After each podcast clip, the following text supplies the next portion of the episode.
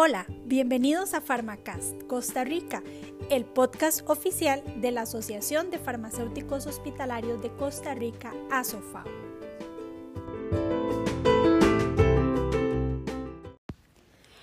Hola, bienvenidos a un episodio más de Pharmacast Costa Rica. El día de hoy vamos a hablar de la terapia de plasma convaleciente en pacientes COVID-19, la cual es una terapia prometedora Em, se sabe, por lo menos hasta la fecha, hasta el día de hoy, sabemos que el hecho de contar con una vacuna todavía es em, prematuro, por lo tanto se debe esperar meses o inclusive años para obtener una respuesta definitiva, una formulación definitiva. La inmunización colectiva o de rebaño aún sigue siendo algo que no se ve a corto plazo, porque la cantidad de casos en comparación con la población mundial total es escasa. A pesar de que eh, este fin de semana llegamos a más de 10 millones de casos a nivel mundial, aún es un porcentaje bajo, es una incidencia baja en comparación con la totalidad de la población. Además, al día de hoy no contamos con un tratamiento antiviral adecuado y es por eso que la terapia con plasma convaleciente o la inmunoglobulina hiperinmune surge como una posibilidad al eh, tratamiento para evitar complicaciones de la enfermedad eh, por COVID-19. Si hablamos de terapia eh, de plasma convaleciente o de inmunoglobulina hiperinmune, debemos recordar los elementos básicos de inmunología y vamos a hablar de la inmunidad adquirida. Es aquella inmunidad que surge o que es producida por nuestro sistema inmunológico a lo largo de nuestra vida y en sí vamos a enfrentarnos ya sea a inmunidad activa cuando de forma natural nos exponemos a los antígenos, a virus, bacterias, parásitos y desarrollamos nuestros propios anticuerpos o bien cuando por medio de la vacunación Em, desarrollamos anticuerpos ya que nos hemos expuesto de forma artificial a un antígeno que podría producirnos enfermedad. Por, otro por otra parte, tenemos la inmunidad pasiva, que es la que surge después de recibir el anticuerpo. Entonces, acá digamos que el sistema inmunológico no es retado a producir sus propios anticuerpos, sino que ya recibimos los anticuerpos para enfrentar esa infección en específico o ese proceso infeccioso, ese proceso inmunitario. Entonces, em, encontramos la inmunidad pasiva natural, que son, por ejemplo, todos los anticuerpos que recibimos en la leche materna, o bien em, la inmunidad pasiva artificial, que es cuando recibimos los anticuerpos directamente de una transfusión sanguínea, de un plasma convaleciente, de una inmunoglobulina hiperinmune, de una inmunoglobulina antirrábica, por ejemplo, entonces ya son los anticuerpos listos para enfrentar la infección. Y justamente esos son los que vamos a hablar el día de hoy, los anticuerpos listos para enfrentar la infección contra COVID-19. Si vamos un poco más atrás y hablamos de la sangre total, nos damos cuenta que un componente mayoritario es el plasma. Aproximadamente un 55% de la sangre total está conformada por plasma.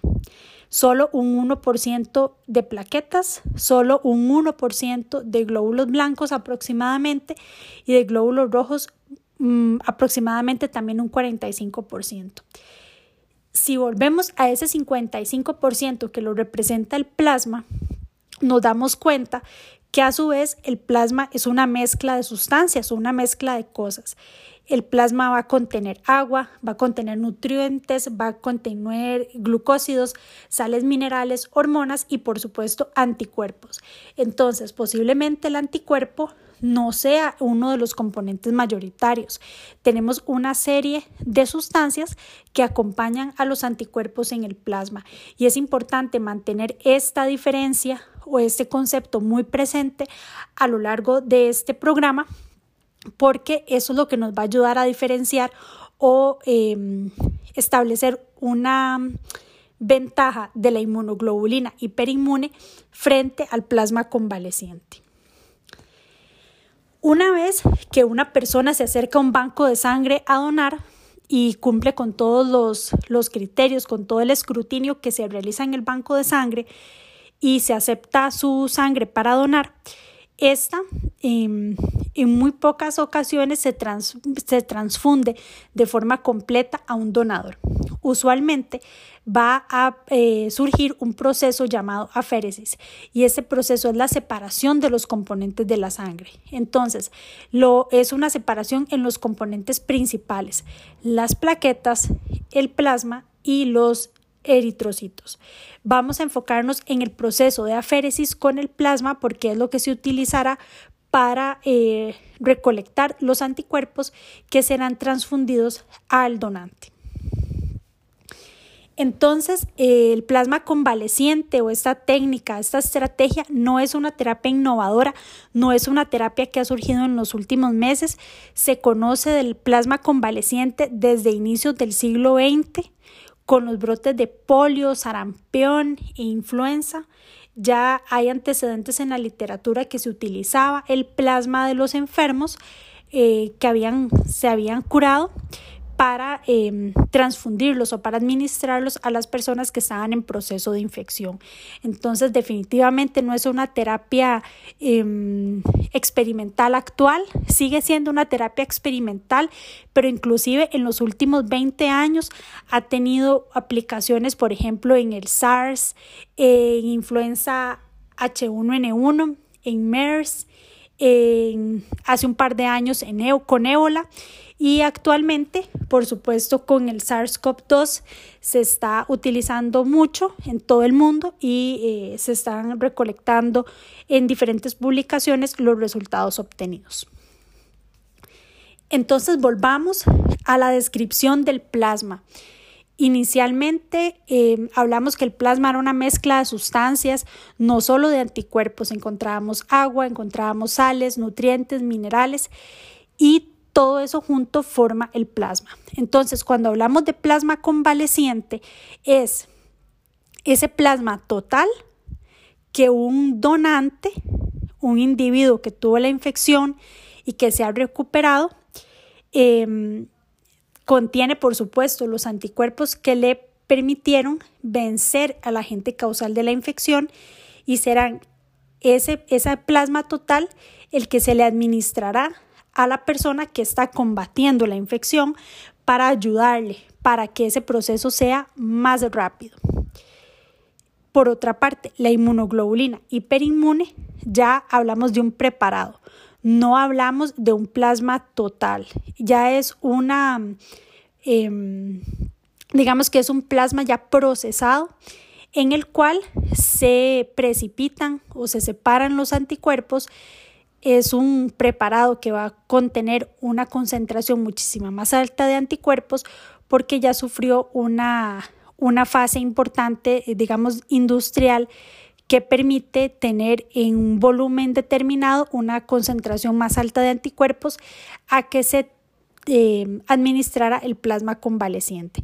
Entonces, lo ideal sería tener inmunoglobulina hiperinmune para todos, pero como estamos en una situación de emergencia, el plasma convaleciente es la opción del momento. Desde el año 2017, la Organización Mundial de la Salud emitió un position paper en el cual eh, establece cuáles son los criterios de uso del plasma convaleciente en enfermedades virales emergentes. Entonces, eh, es un documento que claro que ha salido em, a uso en los últimos meses debido a la pandemia. En las consideraciones generales de este position paper, eh, básicamente se establece, se recalca muchas veces que es una terapia de índole experimental, que los bancos de sangre deben asegurar, deben asegurar que el, que el donador sea seguro, que cumpla con todos los, criterios de bioseguridad, que sea seguro ante ese paciente que va a recibir el plasma.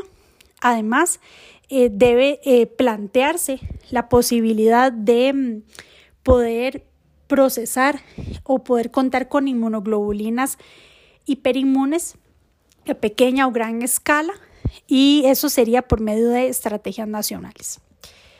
Ahora bien, recordemos que estamos en una situación de emergencia y el obtener inmunoglobulinas hiperinmunes puede tardar un tiempo específico. Es por eso que vamos a centrarnos en el plasma convaleciente nuevamente. El objetivo del plasma convaleciente o, de esa terapia es lograr eficacia o efectividad, disminuir o evitar un desenlace de un paciente en una UCI o la muerte o una, un aumento de su estancia hospitalaria. Entonces es ayudarle al paciente a combatir la enfermedad, que salga más rápido la enfermedad y que a su vez no se complique. Entonces, ¿cómo se hace? Insisto, lo que se hace es una transferencia de los anticuerpos al individuo enfermo para que pueda combatir por sí mismo el virus. Existe evidencia de éxito en el contexto COVID-19, a pesar de que hay pocos casos, poca evidencia publicada, cada día eh, pueden salir más publicaciones al respecto. Inclusive con las experiencias con otros virus se sigue considerando como una terapia segura y mm, no hay que omitir que es una terapia que podría estar em, asociada a efectos secundarios serios. Entonces, eso es algo que los médicos tratantes deben de tener presente en todo momento, que no es una, una terapia inocua, pueden haber riesgos. ¿Cómo funciona? Básicamente con una como una neutralización del virus. Entonces los anticuerpos se van a unir al virus, se van a unir a las partículas virales y van a impedir que siga su ciclo o se esparza por el organismo, haciendo que la carga viral disminuya o desaparezca y lleve más rápido a la curación del paciente. Entonces, em, actualmente la terapia de plasma convaleciente en nuestro país, en Costa Rica, se utiliza como terapia, no como profilaxis, se utiliza en un contexto específico. Ahora al final vamos a hablar del, protocolo que, que está empleando la seguridad social y los criterios de uso en los pacientes. ¿Y mm, cuáles efectos adversos podrían presentarse? Bueno, básicamente los mismos de cualquier transfusión se pueden observar durante o de uno o dos días después de la transfusión. Entre ellos em, destacamos la fiebre, escalofríos, cefalea, mialgia, náusea, vómito, prurito, dolor de espalda. También pueden haber reacciones serias, como por ejemplo la reacción anafiláctica, el choque anafiláctico o el riesgo de lesión pulmonar aguda, que también sería una de eh, de los efectos adversos más serios que un paciente podría experimentar. Mm, recordemos que lo ideal sería que el paciente reciba inmunoglobulina purificada, la inmunoglobulina hiperinmune, pero por la situación que tenemos actualmente de emergencia no es posible contar con estos preparados a corto plazo, además de que muy pocos pacientes se han acercado a donar em, eh, sangre. Entonces, tener un pool completo para hacerlos purificados también se está viendo como una tarea eh, dificultosa y es necesario que los pacientes acudan a donar. Las inmunoglobulinas purificadas son más seguras porque ya han sufrido pasos de inactivación, se han eliminado todos los componentes sobrantes, prácticamente es un concentrado de inmunoglobulinas que se espera que tengan mayor actividad, por lo cual serían más eficaces que administrar un plasma completo. Además, em, bueno, como las desventajas, como ya lo mencioné antes, se requiere de un pool de donadores, se requieren muchos donadores para poder hacer un, producto grande, ¿verdad?, que esté a disposición de los pacientes y esto eh, requiere tiempo. Actualmente, la Universidad de Costa Rica, eh, propiamente el Instituto Clodomiro Picado, está desarrollando unas estrategias para contar con inmunoglobulina hiperinmune y la más, tal vez la más sobresaliente, es la que utiliza plasma equino. Entonces eh, tenemos el escenario con plasma humano y con plasma equino. En plasma humano, el que se practica en los hospitales es el tratamiento o la transfusión del plasma convaleciente de persona a persona. Y la Universidad de Costa Rica está tratando de desarrollar este plasma de donantes sanguíneos de este pool de personas para obtener los purificados de inmunoglobulina hiperinmune. Otra de las opciones es con plasma equino, tal como lo hacen con, la, con los sueros antiofídicos. Entonces lo que se hace es em, igual hacer un, un purificado de plasma de caballos inmunizados con las proteínas del virus SARS-CoV-2 no infecciosas, se obtendría el plasma, eh, se haría la separación del plasma y esto podría obtenerse como un preparado eh, para administrar a los pacientes. Eh, la evidencia de uso Actualmente, em, bueno, no hay muchas publicaciones al respecto. Hay una publicación de Cochrane del grupo de hematología que salió el 14 de mayo del 2020, en el cual se estudiaron ocho estudios no aleatorizados, estudios de carácter observacional, sin grupo de comparación, que reclutaron un total de 32 pacientes. Se les dio un seguimiento de 3 a 37 días y de ellos, eh, de estos ocho estudios, 6 em, afirmaron que hubo una mejoría clínica significativa en sus participantes. En dos de los 32 pacientes se eh, reportaron reacciones adversas como fiebre y eh, reacción anafiláctica al inicio de la transfusión. El alta hospitalaria se dio desde el cuarto al día número 35 después de la administración del suero. Sin embargo, la conclusión de la revisión sistemática es que no hay claridad si esta mejoría estaba relacionada con el plasma o con otro tratamiento o bien con la progresión natural de la enfermedad, por lo cual era necesario o será necesario hacer investigaciones controladas que demuestren la verdadera eficacia o efectividad de estas terapias. En Costa Rica, el 25 de junio del 2020, la Caja eh, la Seguridad Social emitió el protocolo para uso institucional de terapia de plasma convaleciente en paciente con enfermedad por COVID-19 de severa o crítica. Algunos de los aspectos importantes es que se espera que se aplique en tanto hospitales nacionales como regionales. Por lo tanto, nosotros como farmacéuticos hospitalarios debemos estar al tanto de las terapias que se están empleando eh, para combatir el COVID-19. Por lo tanto, conocer este protocolo es fundamental. Em, esta terapia podrá ser este, tributario todo aquel paciente con diagnóstico de COVID-19 que cumpla con los criterios y que sea evaluado por un médico eh, internista, infectólogo, inmunólogo o intensivista que considere que es, que es candidato al tratamiento. La recolección de la sangre, la féresis, la preparación del plasma Em, todas esas actividades serán desarrolladas por el banco de sangre de cada hospital. Para mm, que un paciente sea tributario a esta terapia, deberá cumplir con una serie de criterios de severidad o de gravedad. También eh, deberá demostrar clínicamente su condición crítica para em, que el médico decida la aplicación de la terapia. Además, debe completar un consentimiento informado que, eh, en el cual el paciente esté consciente o, o sus familiares de la terapia a la que será sometido.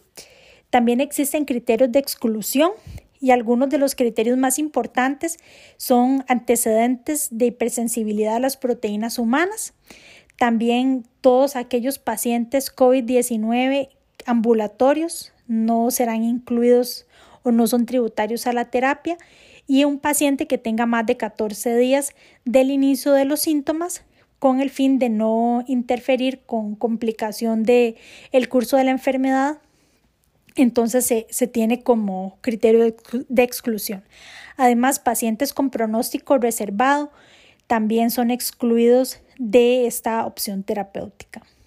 El esquema de tratamiento básicamente eh, lo que establece es que un paciente adulto debe recibir al menos 400 mililitros de plasma intravenoso distribuido en dos días consecutivos, con 200 mililitros en 24 horas, es decir, va a recibir 200 mililitros dos días consecutivos. En el caso de los niños, eh, la dosificación es por, peso, de 10 a 20 mililitros por kilo cada 24 horas por dos días consecutivos y tanto em, la evidencia de uso en niños como en embarazo no es contundente, no es robusta, por lo cual se debe de valorar el riesgo-beneficio. Un aspecto importante es que idealmente el paciente tributario a esa terapia debería de estar en su día 1 o 2 de hospitalización y si se encuentra en la UCI, la aplicación del suero será cuando el médico lo considere conveniente. Una vez que el paciente ha recibido el suero eh, convaleciente, la terapia eh, plasma convaleciente, perdón, deberá recibir un seguimiento estricto mediante pruebas de laboratorio, mediante monitorización de signos y síntomas que se debe realizar cada uno de los días en los cuales esté hospitalizado. Mm, enfermería es el encargado de la aplicación de la administración de estos hemocomponentes y deberá de seguir todos los protocolos para eh, una administración segura. En caso de que se presente una reacción adversa a ese plasma convaleciente, se debe eh, registrar el reporte en el, en el expediente clínico y además se debe completar una boleta de notificación de reacción adversa a, eh, transfusional en la cual el banco de sangre también deberá tener conocimiento. Es importante que mm, las autoridades del país y nosotros también como educadores ante los pacientes hagamos conciencia de que el plasma de un donante recuperado de COVID-19 puede ayudar a un paciente a salir de un cuadro de gravedad, puede hacer que un paciente no caiga en una UCI o que se recupere completamente, por lo cual em, Creo que es importante que se haga a nivel país un llamado eh, acerca de la importancia de la terapia de plasma convaleciente y el rol que podría tener ante la ausencia de una terapia profiláctica o de tratamiento en la actualidad. Muchas gracias por su atención, por llegar hasta acá y em, en otro programa seguiremos comentando acerca de algún tema referente a farmacia hospitalaria. Gracias.